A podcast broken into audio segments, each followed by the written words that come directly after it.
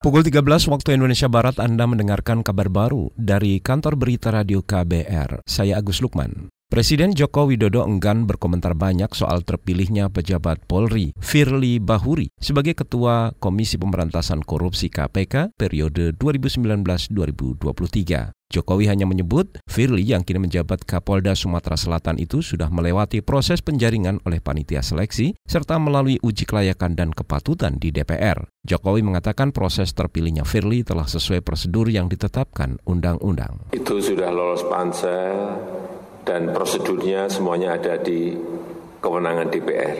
Itu tadi Presiden Joko Widodo. Sebelumnya Saudara Jokowi menyebut 10 calon pimpinan Komisi Pemberantasan Korupsi KPK hasil seleksi panitia seleksi merupakan kandidat terbaik yang layak dikirim ke DPR. Pada Jumat dini hari tadi DPR menetapkan 5 pimpinan KPK terpilih. Firly Bahuri terpilih menjadi Ketua KPK setelah meraup suara terbanyak dalam voting di Komisi Hukum DPR. Empat pimpinan KPK lain yang terpilih adalah Alexander Marwata, Nawawi Pomolango, Lili Pintauli Siregar, dan Nurul Gufron.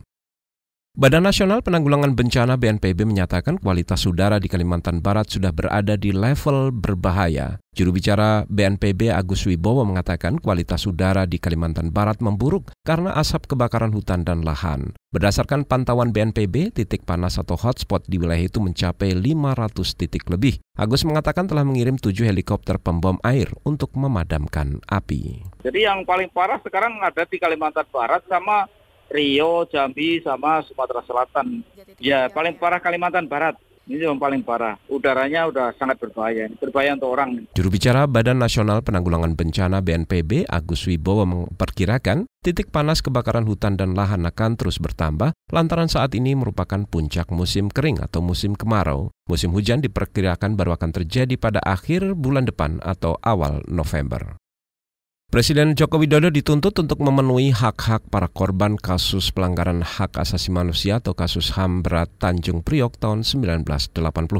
Anak salah satu korban, Syahar Banu mengatakan, ibunya bernama Aminatun Najariyah membutuhkan pemulihan kesehatan dan trauma. Sampai saat ini ibunya Syahar masih mengalami trauma dan depresi akibat tragedi 35 tahun silam. Kelemahan ekonomi juga masih ada gitu, belum lagi gangguan teror-teror lain. Nah, ini sebenarnya mana negara gitu. Padahal kejadian Tanjung Priok itu saya belum lahir, tapi saya yang lahir setelah kejadian kejadian Tanjung Priok masih terdampak gitu. Dan inilah negara untuk membantu tidak hanya korban tapi juga keluarga korban. Itu tadi Sahar Banu, anak salah seorang korban pelanggaran HAM Tanjung Priok tahun 1984. Peristiwa Tanjung Priok terjadi pada 1984 yang diduga melibatkan tindakan pembunuhan, penangkapan, dan penahanan sewenang-wenang yang dilakukan aparat keamanan. Peristiwa itu menewaskan puluhan orang dan menyebabkan puluhan lain luka. Hingga kini belum ada titik terang pengungkapan kasus tersebut, padahal penyelesaian kasus HAM Tanjung Priok masuk dalam program Nawacita Jokowi.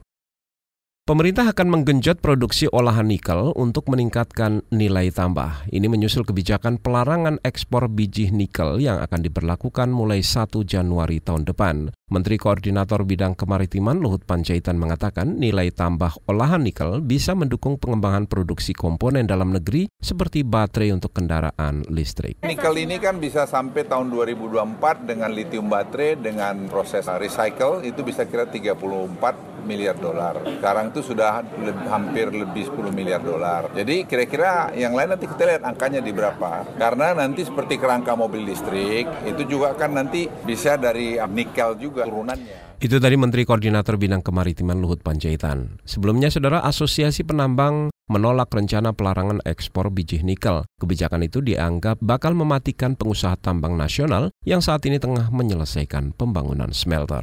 Demikian saudara kabar baru, saya Agus Lukman.